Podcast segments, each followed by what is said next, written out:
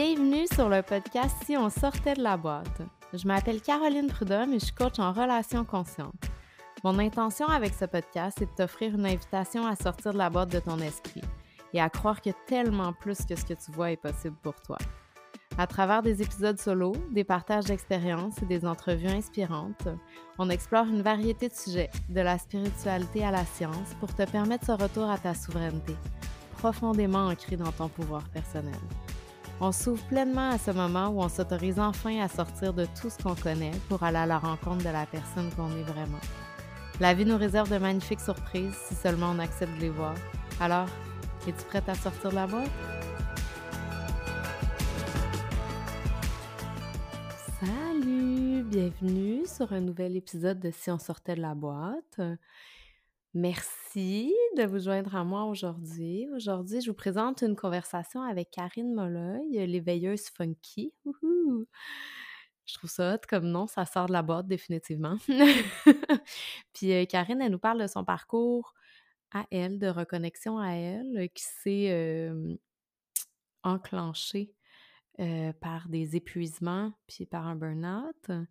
Mais dans le fond, elle a utilisé le développement personnel comme levier pour transformer sa vie, puis la responsabilisation radicale dans le fond.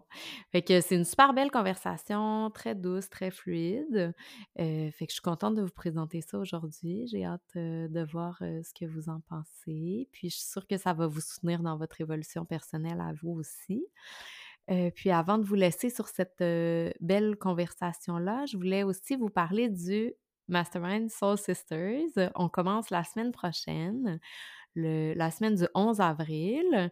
Et que je vous laisse dans les notes du podcast le lien pour prendre une conversation découverte avec moi parce que c'est un espace sacré que je crée là, avec ce beau mastermind-là, avec cette femme merveilleuse.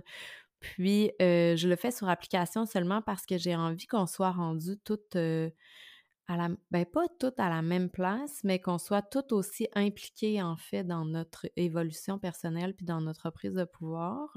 Dans ce mastermind-là, c'est vraiment axé sur le Trinity Wound. Alors, on va aller explorer notre Mother Wound, Sister Wound, Witch Wound de, qu'on a effleuré dans la masterclass du 21 mars dernier.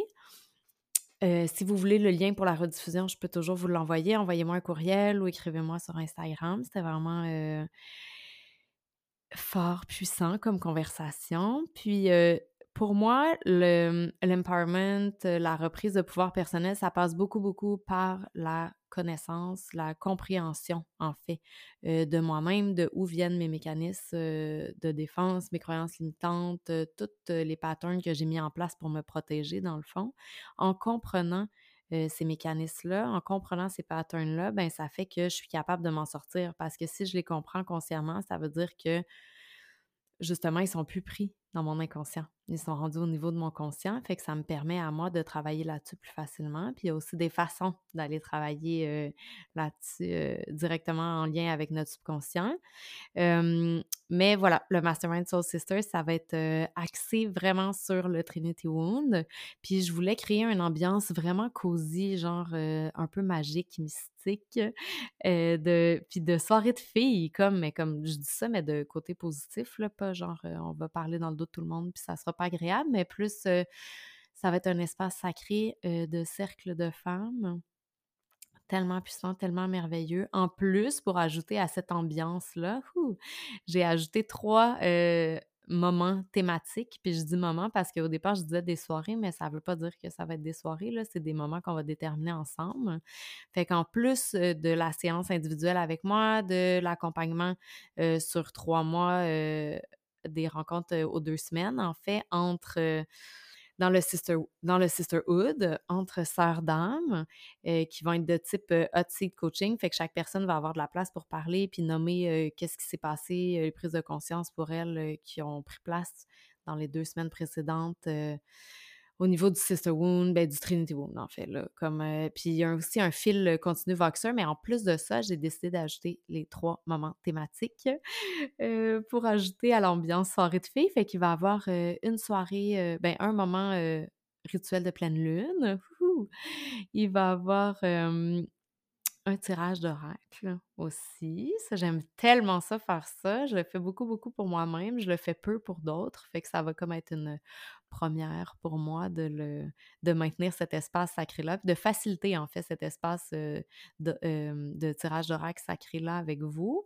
Puis, il va y avoir une cérémonie de cacao aussi, fait que ça va être tellement trippant. J'ai vraiment hâte de commencer. Si ça te parle, ça vibre avec toi, j'aimerais vraiment s'en discuter avec toi, fait que je te laisse dans les notes du podcast le lien pour avoir une conversation là-dessus, puis pour voir si c'est le bon espace pour toi pour les trois prochains mois. Puis voilà, je vais vous laisser sur ce bel épisode avec Karine Molloy. Puis je vous remercie encore une fois de votre temps. Je vous dis à la semaine prochaine.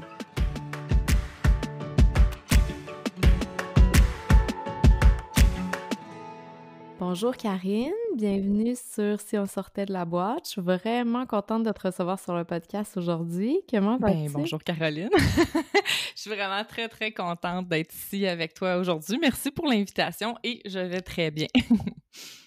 ah, ben merci d'avoir répondu à l'invitation en fait. Euh, je vais débuter en te posant la, la même question que je pose à tout le monde parce que je pense que ça nous aide de se retrouver dans l'histoire des gens. Alors, euh, qu'est-ce qui a déclenché ton évolution personnelle? Et là là! On a trois ans! non, non, je, rigole, mais je vais, je vais faire ça résumé. Mais écoute, euh, en fait, est arrivé euh, plusieurs événements successifs, je te dirais, dans, à l'intérieur de cinq ans, euh, qui a commencé avec une dépression majeure, après ça, un premier épuisement. Puis en 2016, ça a été vraiment, je te dirais, euh, le déclencheur, que là, je m'en venais à mon deuxième épuisement. Euh, et là, c'est là que j'ai réalisé que je devais changer quelque chose parce que je me disais, Karine, là, il y a quelque chose à apprendre de, de ces événements-là. Tu sais, que tu vis une, une, mmh détresse à l'intérieur de toi, que tu te sens pas bien, euh, que tu sens que ta vie tourne en rond, tu as l'impression de pas te réaliser. Puis j'avais vraiment la sensation d'être comme une coquille vide, tu sais, comme un, un, œuf de Pâques qu'on a enlevé l'intérieur. Là, je me sentais tellement... Mmh. Fragile, puis vulnérable, puis vraiment vide, comme si j'avais plus d'essence, comme si j'étais... Je savais plus qui j'étais, en fait. Puis en 2016, à mon deuxième épuisement, je me suis dit, Karine, il y a quelque chose que tu n'as pas compris. Là. Je veux dire, on s'entend qu'il y a des récurrences. ça fait trois fois que tu vis. Oui, c'est ça, clairement, ton corps et tes émotions te parrent. Il faut, il faut écouter. Exactement. j'avais déjà suivi des psychothérapies, j'avais quand même consulté, j'avais été voir un médecin, je, je m'étais quand même pris en charge, si on veut, mais il fallait plus que ça. Il fallait que je commence à travailler sur moi-même. Fallait que j'apprenne à, me connaître, à me découvrir, puis à, aller aussi dans mes, dans mes parts d'ombre aussi, tu sais, ces, ces parties-là nous qu'on évite. Fait que je te dirais que ça a été ça le gros déclencheur euh, vraiment de mon évolution personnelle. Wow! Puis je trouve ça tellement intéressant l'image que tu apportes de l'œuf de Pâques parce que c'est vrai, tu sais, on dit souvent je me sens vide à l'intérieur de moi comme si de l'extérieur, on dirait que j'ai tout, mais que dans le fond, à l'intérieur de moi, c'est pas, tu sais, je me sens pas comblée. Je cherche toujours à combler le, ce vide-là par quelque chose d'extérieur que finalement, on le sait toi puis moi que ça fonctionne pas. Là, puis genre... ouais. en tout cas, tu vois, je sais que je l'ai fait de plein de façons, puis essayer d'anesthésier dans le fond qu'est-ce que j'avais pas envie d'aller voir à l'intérieur de moi, mais qu'il fallait qu'il fallait que j'aille voir. Puis je trouve ça intéressant, l'œuf, parce que la coquille fragile aussi, comme tu dis, que tu te sens fragile. Puis j'imagine, tu sais, après, puis tu nommes euh, le fait que tu as fait une dépression et deux épuisements. Euh, c'est quoi la différence? Parce que je suis pas familière nécessairement avec euh, le, la santé mentale en soi. Mais comme ce, type de, En tout cas, tu sais là, qu'est-ce que je veux dire? Là? Je veux dire, je suis coach, je suis pas psychologue. Alors, euh, qu'est-ce que c'est quoi la différence, tu dirais, entre la dépression puis l'épuisement? Bien, je te dirais que l'épuisement peut mener à la dépression. Parce que l'épuisement, c'est vraiment un état de fatigue euh, vraiment général, autant euh, fatigue cognitive au niveau psychologique, au niveau émotif et au niveau mmh physique. Donc, c'est vraiment toutes les ressources du corps puis du mental sont épuisées, puis on n'est plus en mesure de fonctionner normalement la dépression va, euh, être causée souvent par des, euh, des circonstances, mais aussi des dérèglements biochimiques au niveau du cerveau. Euh, cerveau qui sécrétera pas assez de sérotonine, par exemple, et tout ça. Donc, euh, là, on va prendre des antidépresseurs justement pour rebalancer la chimie du cerveau. Fait que c'est un peu la, la différence. Quelqu'un qui peut, qui est en épuisement peut éventuellement, ça peut éventuellement se transformer en dépression. mais ça, c'est évidemment, je suis pas médecin, mais je t'explique ce que j'en ai compris puis ce que j'en sais pour, pour l'avoir vécu moi. Là. Mais c'est un peu ça la, la nuance entre les deux. sais. Parce qu'à mon deuxième épuisement, j'avais c'était pas nécessaire que je prenne des antidépresseurs. J'étais vraiment juste à bout, vidée. fallait que j'arrête de travailler, il fallait que je me mette sur je mette tout sur pause, puis que je reprenne du temps pour moi, puis que je prenne le temps justement de me reposer, puis de me reconstruire finalement. Là. Mmh puis je serais curieuse aussi de savoir, après j'arrête de... ben non, il n'y a pas de problème! là-dessus, puis on avance, mais je serais curieuse parce que tu dis j'avais fait des, des mmh psychothérapies, puis j'avais quand même pris soin de moi, puis tout ça, mais il fallait que je, j'aille plus loin que ça, ou comme peut-être que je me souviens pas des mots exacts. Mais qu'est-ce que tu dirais alors qu'il y a la différence entre justement la psychothérapie puis le coaching ou le développement personnel? Ou, tu sais, qu'est-ce que ça t'a apporté de différent, toi, dans ton expérience? Dans mon expérience, euh, la psychothérapie m'a permis de parler à une personne neutre, une psychologue dans mon cas. Il y a des psychothérapeutes, il y a différents thérapeutes, mais moi, c'est une psychologue. Euh, ça m'a permis de justement discuter avec une personne neutre puis d'exprimer ce que j'avais à dire sur plein de choses que je gardais en dedans. Je te donne un exemple. Euh, je sais pas, euh, j'avais des rancunes par rapport à mes parents à l'adolescence. C'est des choses que je traînais. Tu sais, des, on dit en bon québécois des crottes sur le cœur, ben c'est ça. Il y avait beaucoup de choses qui s'étaient accumulées puis que j'avais besoin de verbaliser avec quelqu'un, puis de comprendre pourquoi je réagissais comme ça, puis pourquoi ça me faisait autant de peine, puis de c'est beaucoup d'évacuer des choses, puis t'aider à comprendre aussi certaines choses moi, la psychothérapie m'a amené une belle, une partie de connaissance de moi, mais je trouve que au niveau du développement personnel, ce que ça m'a amené de plus, c'est ça permet une, c'est que c'est une prise en charge, hein, le développement personnel, c'est toi qui te prends en charge. Ça demande une autonomie, ça demande une volonté de changer puis d'apprendre à se connaître et se découvrir. au niveau de la psychothérapie, je trouve qu'il y a quand même ça a ses forces, je dis pas qu'il faut pas aller en consulter. Moi, ça m'a beaucoup aidé. Mais je trouve qu'il y a une limite aussi, comme tout, tout bon corps médical, à un moment donné, il y a une limite à ce qu'eux, ils peuvent faire. Et le développement personnel, c'est que ça demande justement cette autonomie-là, de dire, OK, là, c'est moi, avec moi-même, qui prend la décision de d'aller lire sur tel sujet, d'aller voir telle conférence puis de me former, d'aller faire tel atelier qui va me faire découvrir telle, telle chose. Il y a vraiment un, un parcours euh, plus libre ou est-ce que tu vas vraiment vers ce qui t'attire, vers ce qui t'appelle, ce qui t'interpelle? Il y a quelque chose de plus intuitif, plus instinctif dans, dans le développement personnel, je trouve. Mmh je trouve ça intéressant. Puis je trouve que aussi, tu es en coaching, que dans le fond, tu le but de tout coach, dans le fond, c'est juste de redonner le pouvoir à la personne. Exact. Puis que à la fin, elle soit capable de se coacher elle-même. Tu sais, c'est pas que tu aies besoin d'aller voir la même personne pendant toute ta vie, c'est juste que tu développes des outils pour qui fonctionnent pour toi, pour toi-même assez bien te connaître pour être capable d'aller te coacher dans la situation, sans avoir besoin d'aller recourir à l'extérieur puis d'avoir euh, ton pouvoir. Mais je trouve ça vraiment important, euh, je trouve ça vraiment intéressant la distinction entre les deux parce que je pense que des fois c'est mélangé ou c'est euh, pas vu comme, tu sais, c'est comme si c'était vu comme si les coachs essaient de prendre la place des psychothérapeutes ou des psychologues quand c'est vraiment pas le cas, puis c'est juste deux métiers complètement différents. Vraiment, vraiment, vraiment. Complètement différents, c'est ça. Puis tu sais, c'est comme si euh, on dit pas qu'un kinésiologue a pas lieu d'être parce qu'il y a des physiothérapeutes ou il y a des ostéopathes. Tu sais, c'est juste des, trucs complémentaires que tu vas utiliser à différents moments de ta vie, tu sais. Puis je trouve ça bien de, nommer, puis le fait que tu as l'expérience dans les deux côtés. Ben, c'est ça, je l'ai vécu en tant que, en tant que, que cliente de psychologue. Tu par exemple, à un moment donné, ma mère est tombée gravement malade. Euh, je suis retournée voir ma psychologue parce que là, c'était comme trop à gérer. J'avais trop d'émotions. Il fallait que je ventile. J'en parlais avec mon conjoint, mais lui, il comprenait pas tout, totalement non plus ce que je vivais. Fait que j'avais besoin de parler avec quelqu'un qui allait juste m'écouter, qui allait me comprendre entre guillemets là tu sais puis qui, allait m'amener des petites pistes de réflexion euh, mais pour une transformation complète je trouve que ça vaut la peine d'avoir fait une psychothérapie auparavant.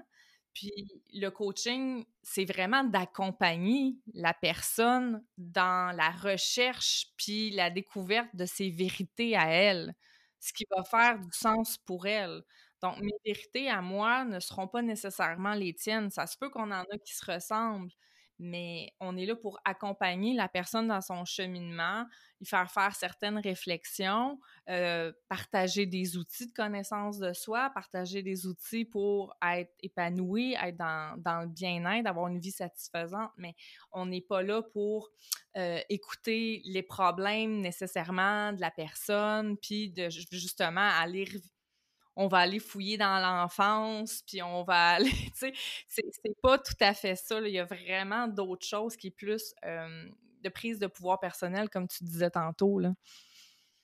Ouais, puis que même quand c'est des trucs qu'on retourne, tu sais, c'est très différent, là, je pense, avec la, psychothérapie, mais le fait de, tu sais, même quand on va travailler sur l'enfant mmh intérieur, mettons, ou des trucs comme ça, même si c'est de retourner dans qu'est-ce qui s'est passé avant, mais c'est pas d'aller creuser puis de comprendre pourquoi puis tout ça, c'est vraiment juste de reprendre ton pouvoir à toi sur la situation qui s'est passée à ce moment-là, que tu n'avais peut-être pas les moyens de comprendre à 4 ans, 6 ans, 10 ans, peu importe l'âge que tu avais quand la situation est arrivée, tu sais. Fait que c'est de t'offrir cette guérison-là à toi-même, en, fait. C'est ça que je trouve euh, vraiment intéressant, puis je trouve ça beau comment tu l'expliques, puis très clair, tu sais, puis le fait de, de vraiment présenter les différences pour voir que c'est complémentaire au lieu d'être vu comme opposé, comme on entend souvent. Exact. oui, le mot complémentaire est vraiment important, puis tu sais, je veux dire que je dis pas que la psychothérapie, c'est pas utile, pas du tout, parce que moi, ça a été extrêmement utile, puis pour bien des gens, puis j'ai même, je vais te dire, Caroline, j'ai même une cliente qui continue sa, sa psychothérapie et fait le coaching avec moi. Oui, tout à fait. Moi aussi, j'ai une cliente qui fait ça. Elle voit une, euh, elle voit une thérapeute, puis elle me voit moi aussi en même temps parce qu'on lui apporte deux choses complètement différentes. Exact.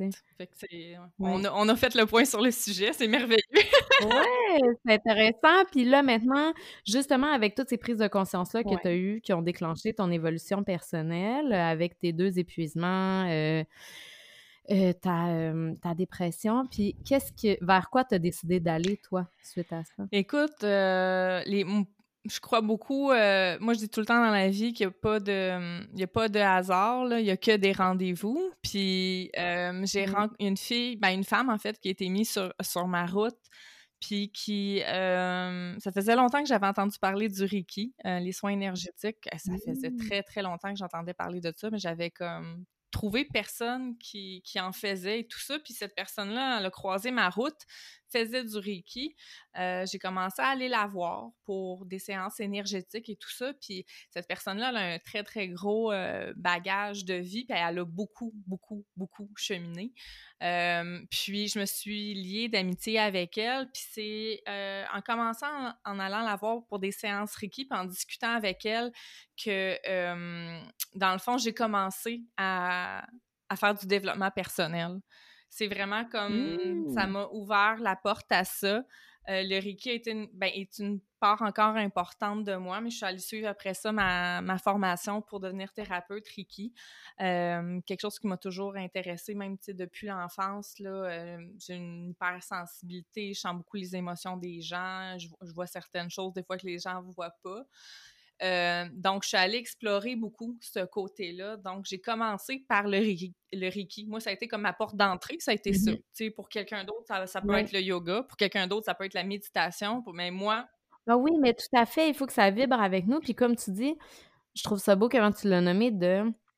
J'ai trouvé quelqu'un qui en faisait. Mais tu sais, des fois, on cherche, on voit des gens qui en font, puis tout ça. Mais s'il n'y a pas cette connexion-là entre nous puis l'autre personne, ben ça ça fonctionne pas, tu sais, parce que là, ça laisse pas l'espace pour une transformation profonde, je pense. Exact. Fait que je trouve ça Ouais, intéressant. fait que ça a Ouais. été comme ça que Mm. ça, ça a commencé. Puis après ça, elle, elle m'a. Quand elle m'a vue, euh, c'est à l'époque où j'étais à mon deuxième épuisement. C'est vraiment là que je l'ai rencontrée. Puis euh, elle m'a donné un livre Mhm. sur le lâcher prise. Puis Oh, elle m'a dit, toi, c'est ça ton défi. J'ai dit, effectivement. Donc là, j'ai eu euh, ce livre-là sur le lâcher prise que j'ai encore aujourd'hui, puis que je recontinue de, de lire euh, quelques fois par année. Euh, ça a été comme mon premier livre de développement personnel que, que j'ai lu, dans le fond, là, vraiment, là, qu'elle, elle a mis sur ma route. Mhm. J'ai commencé à lire ça, puis après ça, ben les livres se sont enchaînés, les podcasts se sont enchaînés, j'écoutais des lives, j'écoutais des conférences. Je me suis mis beaucoup à, à m'intéresser à ça, à tenter de, de grandir, puis de d'être euh, d'être heureuse, tu sais, puis d'avoir du fun. Ce qui m'a ce qui m'a troublée en 2016, c'est que j'ai réalisé que j'avais plus de fun. Le Mm. plaisir m'avait quitté. Puis je me dis, une vie sans plaisir, c'est c'est pas une vie, tu sais.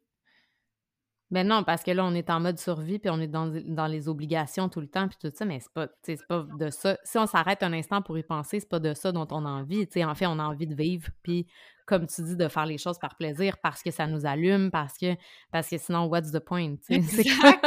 Fait qu'il a fallu que je me, Oui. me reconnecte à ces parties-là de moi. Fait que dans le fond, le- le- la grosse démarche a commencé là en 2016, mais les choses se sont enchaînées tranquillement.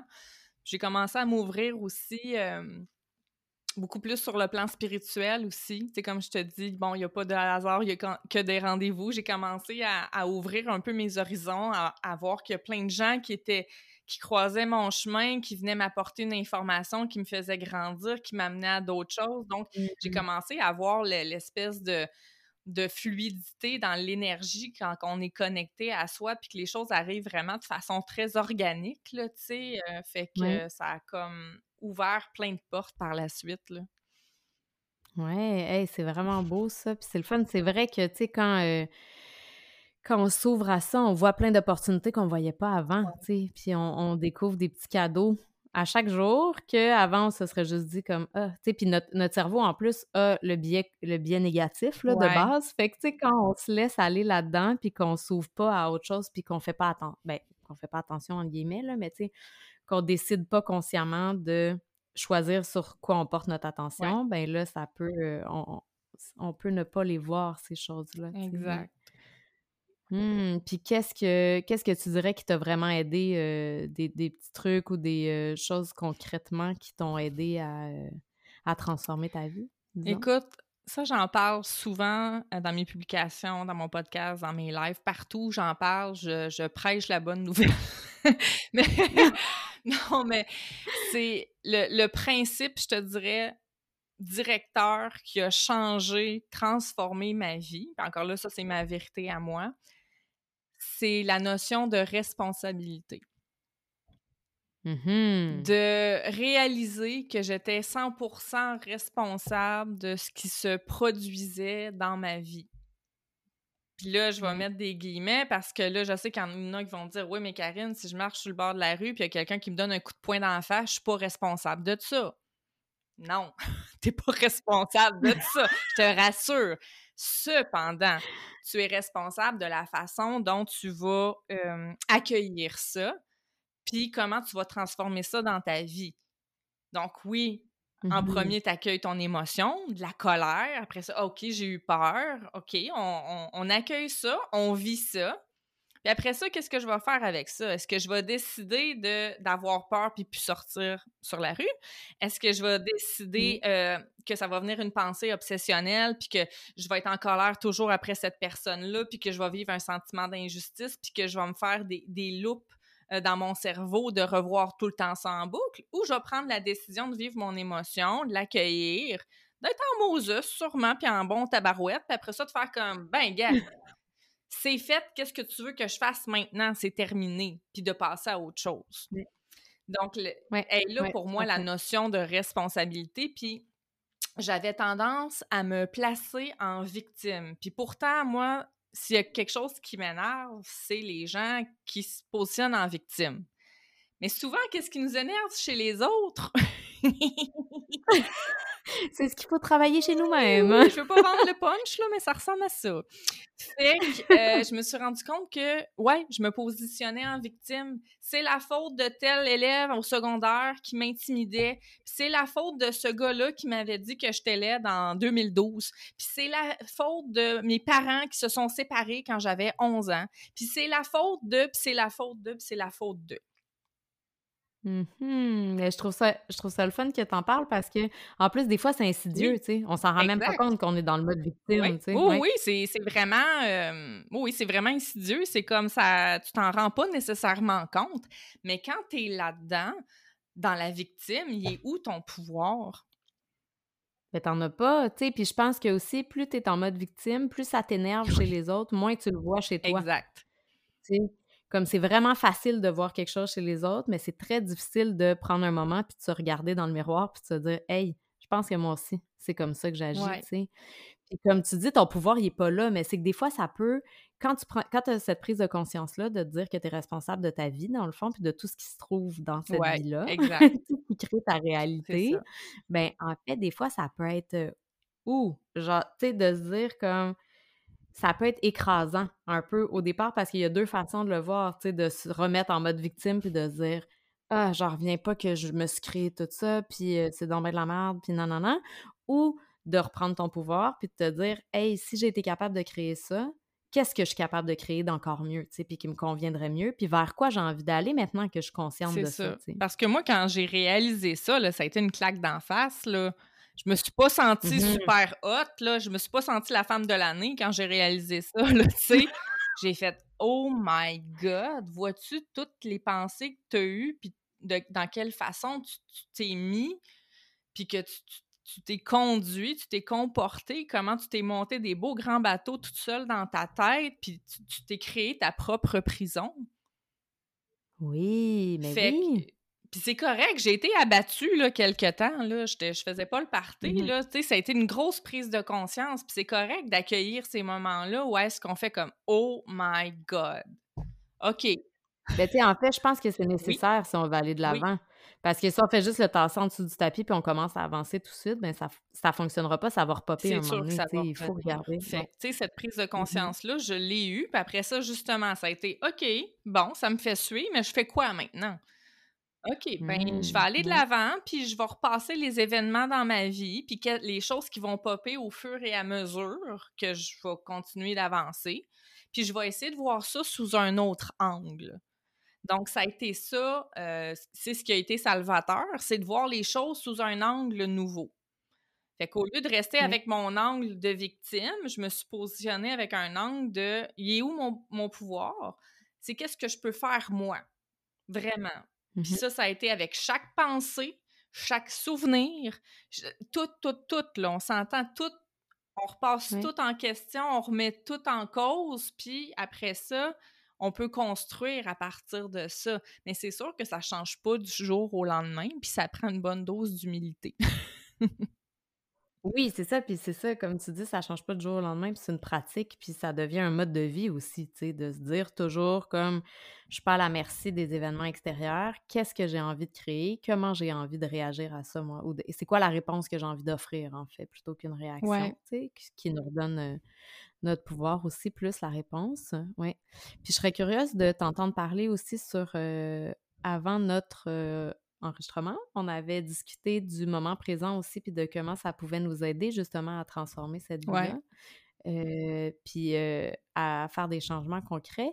Qu'est-ce que... Je serais curieuse de t'entendre parler là-dessus. Bien, certainement. Écoute, euh, le, le moment présent, là, my God, c'est quelque chose qui a tellement été difficile à à intégrer, tu sais, dans ma vie parce que moi, je suis une grande anxieuse. J'ai un trouble anxieux en plus de ça, tu sais. Fait que c'est super. Mmh.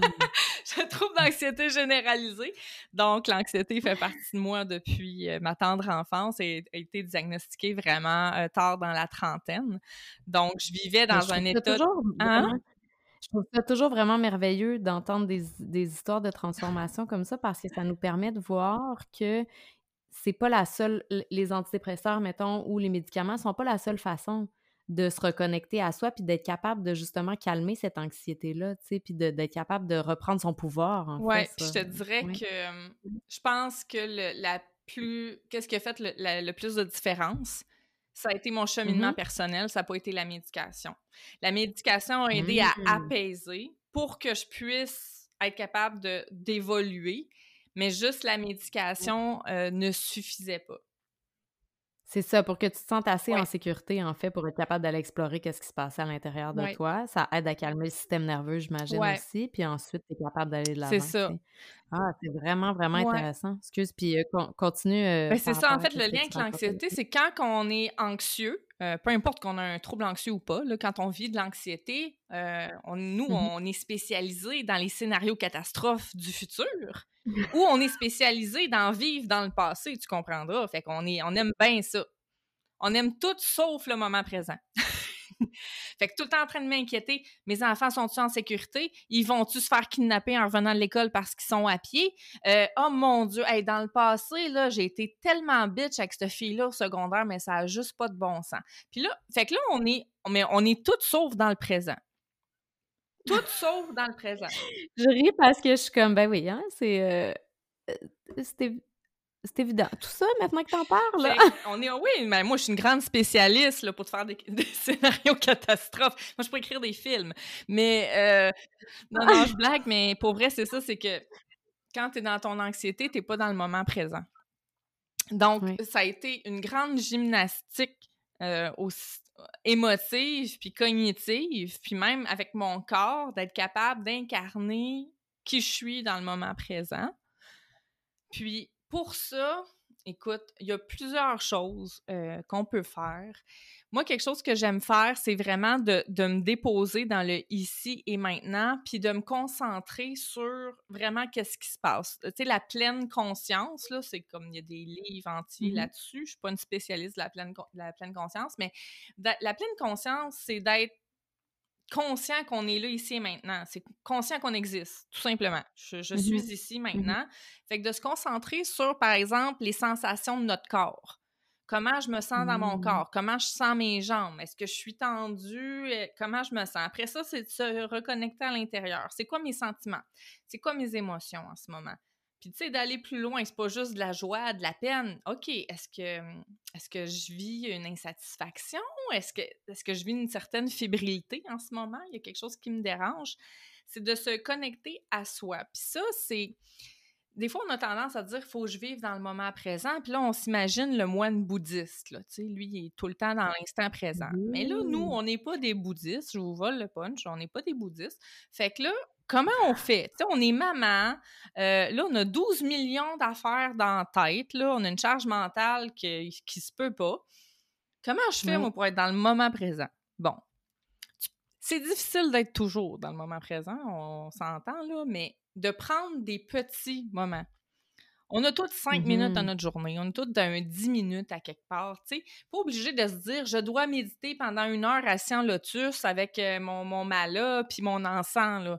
Dans la réalité, la vie de tous les jours, on peut pas nécessairement faire ça quand on a des jeunes enfants, quand on a une grosse vie de famille, quand on travaille à temps plein.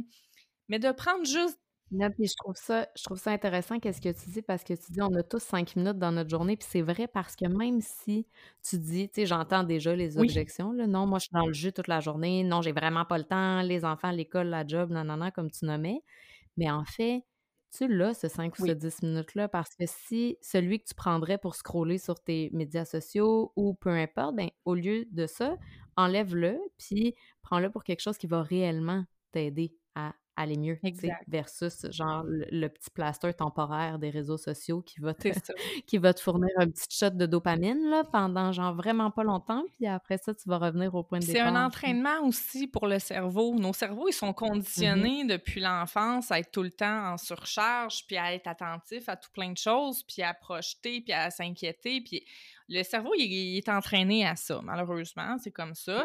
Fait que là, il faut le déconditionner un peu. Il faut y montrer un autre entraînement, une autre possibilité. Puis plus on va faire cette mmh possibilité-là souvent, plus il va s'habituer à ça. Parce que là, on vient créer des nouveaux chemins neuronaux. parce que là, mmh le, cerveau, c'est un grand paresseux. Lui, il va tout le temps aller au chemin le plus court. Fait qu'il est habitué que s'inquiéter, c'est plus facile, c'est en ligne droite, fait qu'il va s'en aller par là. Là, toi, en train. C'est plus confortable parce que c'est connu. C'est ça. Fait que là, il faut que tu lui dises que toi, là, il y a comme un détour à faire pour aller mieux. Fait que là, ça va être forçant un peu au début, là. Ça sera pas facile. Mais à mmh force de le faire, ça va être de plus en plus facile. Fait que le matin, si tu prends ton café, cinq minutes, t'es tranquille, t'arrives à te mettre dans une petite bulle ou d'aller t'asseoir sur ta galerie puis juste respirer l'air, savourer ton café, regarder les feuilles dans les, arbres, regarder le soleil. Parfait, parfait, fais-le. À ta pause, un petit moment, tu vas à l'extérieur, let's go, prends cinq minutes. T'es dans ton auto, tu conduis, ben, réalise que tu es en train de conduire, écoute la musique, dis-toi, mon Dieu, méchante belle musique. Tu peux regarder le paysage au loin, tu peux, tu sais, c'est tout dans ces petits moments-là que tu vas recréer cette capacité-là à te remettre dans le moment présent. Mmh ouais, c'est des bons trucs, ça, vraiment. Oui, c'est super intéressant. Puis euh, j'aimerais ça aussi que tu nous parles un peu de comment, euh, tu sais, j'entends souvent là, les gens qui viennent juste de séparer, puis tout ça, quand euh, ils ont comme une difficulté à être vraiment dans le moment présent quand leurs enfants sont pas là, ou peut-être même quand leurs enfants sont là aussi, parce que quand ils sont là, des fois, on se sent envahi, parce que, puis tu sais, je dis les gens qui viennent juste de séparer, mais tu sais, moi aussi, ça m'arrive, je pense que tout parent, ça y arrive, là, tu sais, t'as as un moment où, un moment donné, t'as l'impression que tu te sens envahi, puis là, tu dis « Ah, j'ai assez hâte d'avoir un moment tout seul. Puis là, finalement, quand tu es toute seule, tu t'ennuies de tes enfants puis tu fais juste penser à eux, tu sais. Fait que là, ça, ça sert pas personne parce que ça nous permet pas de recharger nos batteries pendant que on est seul, justement, puis qu'on peut faire des choses qu'on aime, mais ça nous permet pas non plus de pleinement profiter de nos enfants quand ils sont là, tu sais. Fait que je sais pas si tu aurais des euh, trucs par rapport à ça ou si euh, il y a quelque chose qui te vient. Euh. Ben écoute, c'est sûr que, tu sais, en tant que parent, on est culturellement, en fait, c'est beaucoup, on doit mettre tout le temps et l'attention sur les enfants. De là, de peut-être un peu moins maintenant qu'on commence plus à parler de, prendre soin de soi et tout ça. Mais en fait, ce qu'il faut faire, c'est de voir l'avantage de prendre du temps pour soi on, aime ça voir qu'il y a un avantage quand on fait quelque chose. Puis quand on est avec euh, nos enfants, puis qu'on est comme pas en mesure de, vivre dans le moment présent, puis d'en profiter, souvent, c'est parce que justement, on n'a pas réussi à, créer cette relation-là, avec nous. Il y, a une, relation à créer avec soi-même, puis souvent, euh, les enfants prennent tellement de place, mais ils prennent de la place aussi parce que sais, le vide qu'on parlait tantôt, là. Mmh c'est un peu ça, tu sais. Parce que souvent, les enfants vont venir combler un peu ce vide-là. Parce qu'ils sont, sont, remplis de vie, sont, ils s'émerveillent. Oui, des fois, ils peuvent nous taper sur les nerfs, on peut en avoir marre, mais ça, ça nous occupe quand même. Puis quand on se retrouve seul avec nous-mêmes, mais qu'on n'a pas construit l'amour de soi, qu'on n'a pas construit l'estime de soi, qu'on n'a pas euh, qu'on s'est pas trouvé de, loisirs, de champ d'intérêt, c'est normal que quand je me retrouve toute seule avec moi-même, je fais comme Ouais, OK, mais encore. Parce que il y, a ce vide-là qui se crée. Parce que souvent, les enfants vont venir comme combler une grosse partie de ça. Fait qu'il faut être en mesure d'exister sans les enfants. Oui, parce qu'on n'est pas juste un parent, on est aussi une femme ou un homme, on est aussi un amoureux, une amoureuse, une amie, un, tout ça, tu sais. Puis je trouve ça beau, je trouve ça beau qu'est-ce que tu nommes parce que c'est vrai que, tu sais, culturellement aussi, comme tu dis, on est habitué à faire passer les enfants mmh avant, puis tout ça. Donc, c'est vrai qu'on bâtit pas cette relation-là avec nous. Puis je pense que c'est ça le plus difficile à accepter au départ, tu sais, de se retrouver seul avec soi-même, puis de voir qu'on n'a aucune idée on est qui, dans le fond, tu sais.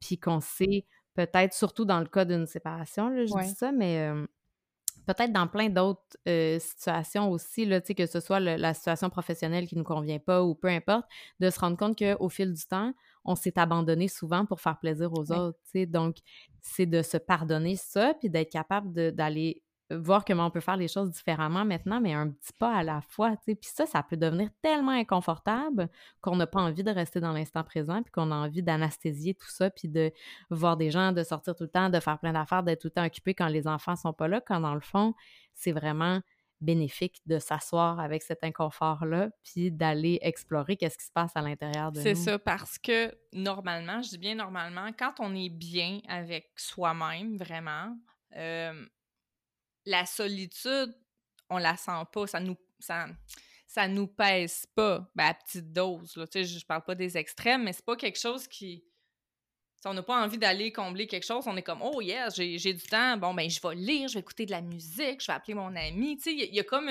il y, a quelque chose de plaisant, là, tu sais. Mais quand on se retrouve seul, puis là, on est comme Oh mon Dieu.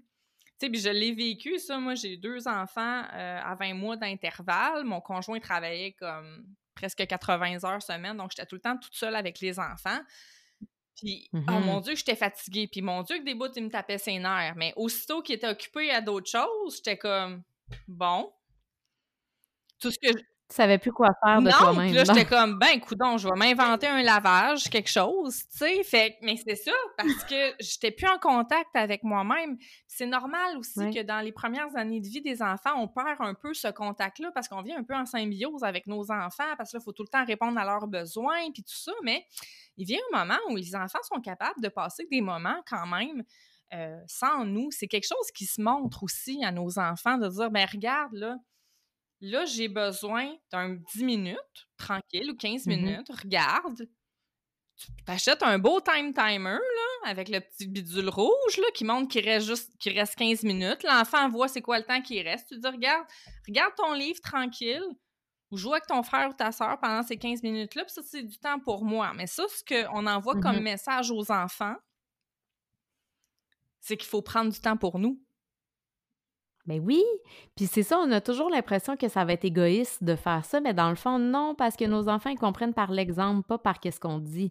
Alors, si nous, on leur dit que c'est important de prendre du temps pour eux, mais qu'on le fait jamais, puis qu'on se fait toujours passer en dernier, ben là, c'est pas possible. Eux, qu'est-ce qu'ils vont internaliser, c'est qu'il faut faire passer tout le monde en premier, puis c'est pas important de prendre soin de soi, tu sais. Fait que dans le fond, c'est de leur rendre service, Tout en à fait. fait. sais. Oui, oui, c'est vraiment de leur rendre service, puis de ça dépend de qu'est-ce qu'on veut leur inculquer, ce qu'on veut leur montrer, mais je pense que la plupart des parents Mhm. veulent montrer à leurs enfants à s'aimer, à prendre soin d'eux, à, oui, à devenir autonome, mais tu sais, il y a cette no- notion-là d'unicité, puis d'être bien avec soi, puis de prendre bien soin de soi, tu sais.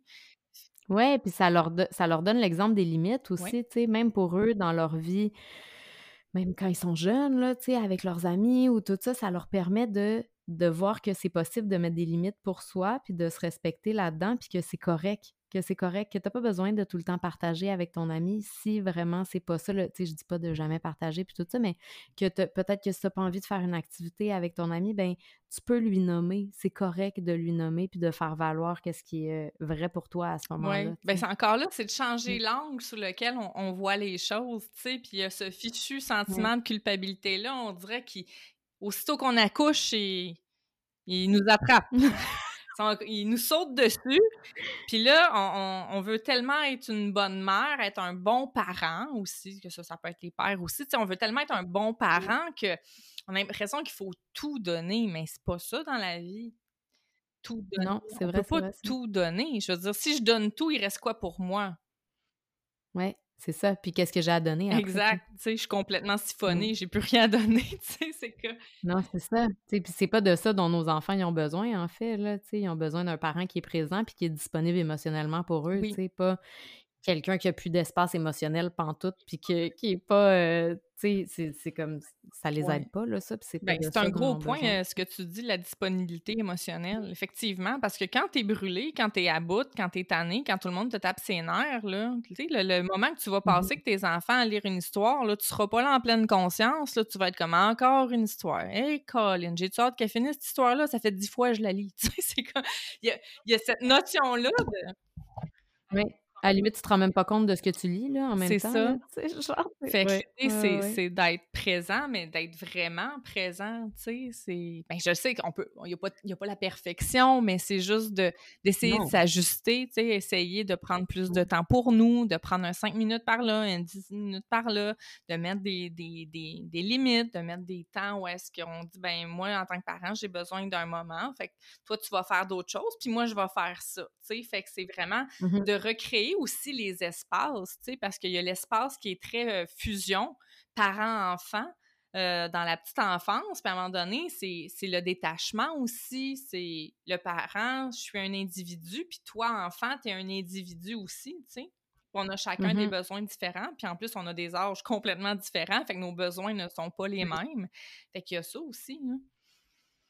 Oui, puis que c'est correct de répondre aux besoins de tout le monde dans la famille. Moi, c'est quelque chose que j'explique, j'essaie beaucoup d'expliquer à ma fille qui va avoir 5 ans de, tu sais, comme on fait toutes les choses pour elle, puis euh, sa sœur, puis tout ça, puis à un moment donné, vient le temps d'aller promener le chien, tu sais, parce que le chien aussi, elle fait partie de notre famille, puis il faut y aller ensemble, tu sais.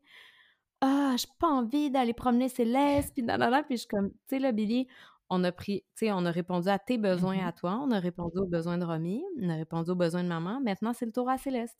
Céleste aussi, elle fait partie de notre famille, tu sais. Fait que je pense que de l'amener on oublie souvent de, de, de, faire ça. Puis comme on disait, comme on dit depuis tantôt, de mettre juste les besoins des enfants de, de l'avant, mais c'est ça qui crée qu'ils n'ont pas l'impression que cette séparation-là, justement, puis ils ont l'impression que leur entourage doit être au service de à leur service, en fait. Ouais. Mmh. Ah, ben, je trouve ça vraiment intéressant tout ça. Puis dis-nous euh, un peu euh, qu'est-ce qui se passe avec toi présentement, qu'est-ce que où on peut te trouver, qu'est-ce que qu'est-ce qui ben, évolue euh, dans ton il se beaucoup de choses.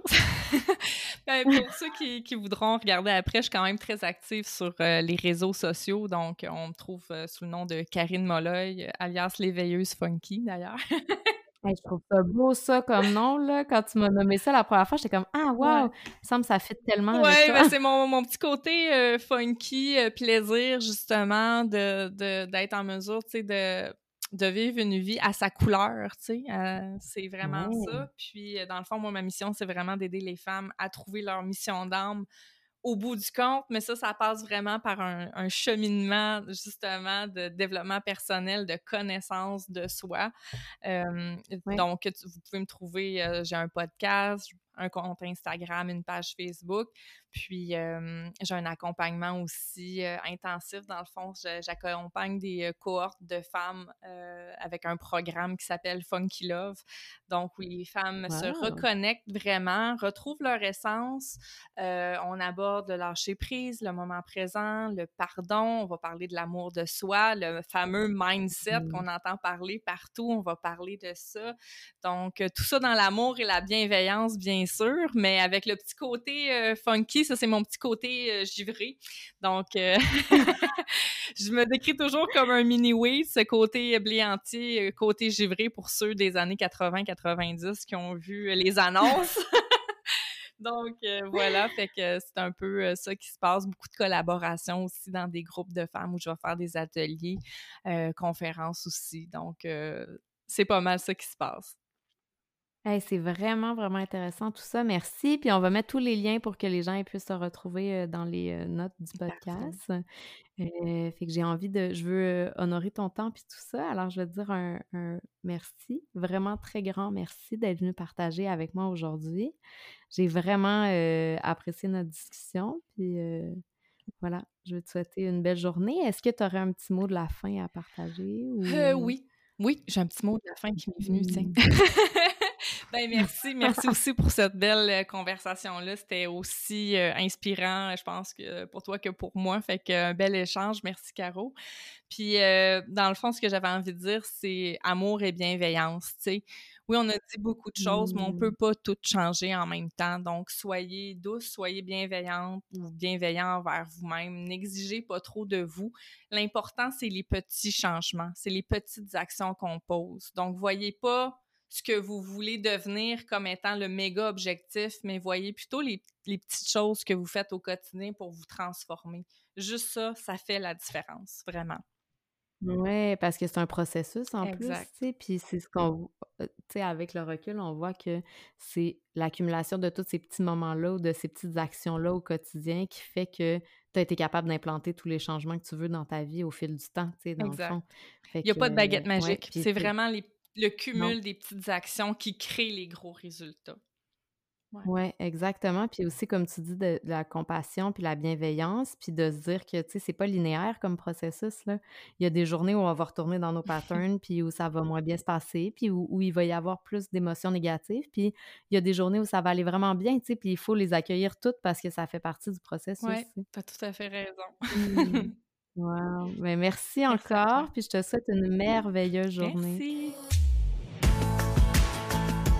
Merci d'avoir été avec moi aujourd'hui. J'espère de tout cœur que l'épisode a vibré avec toi.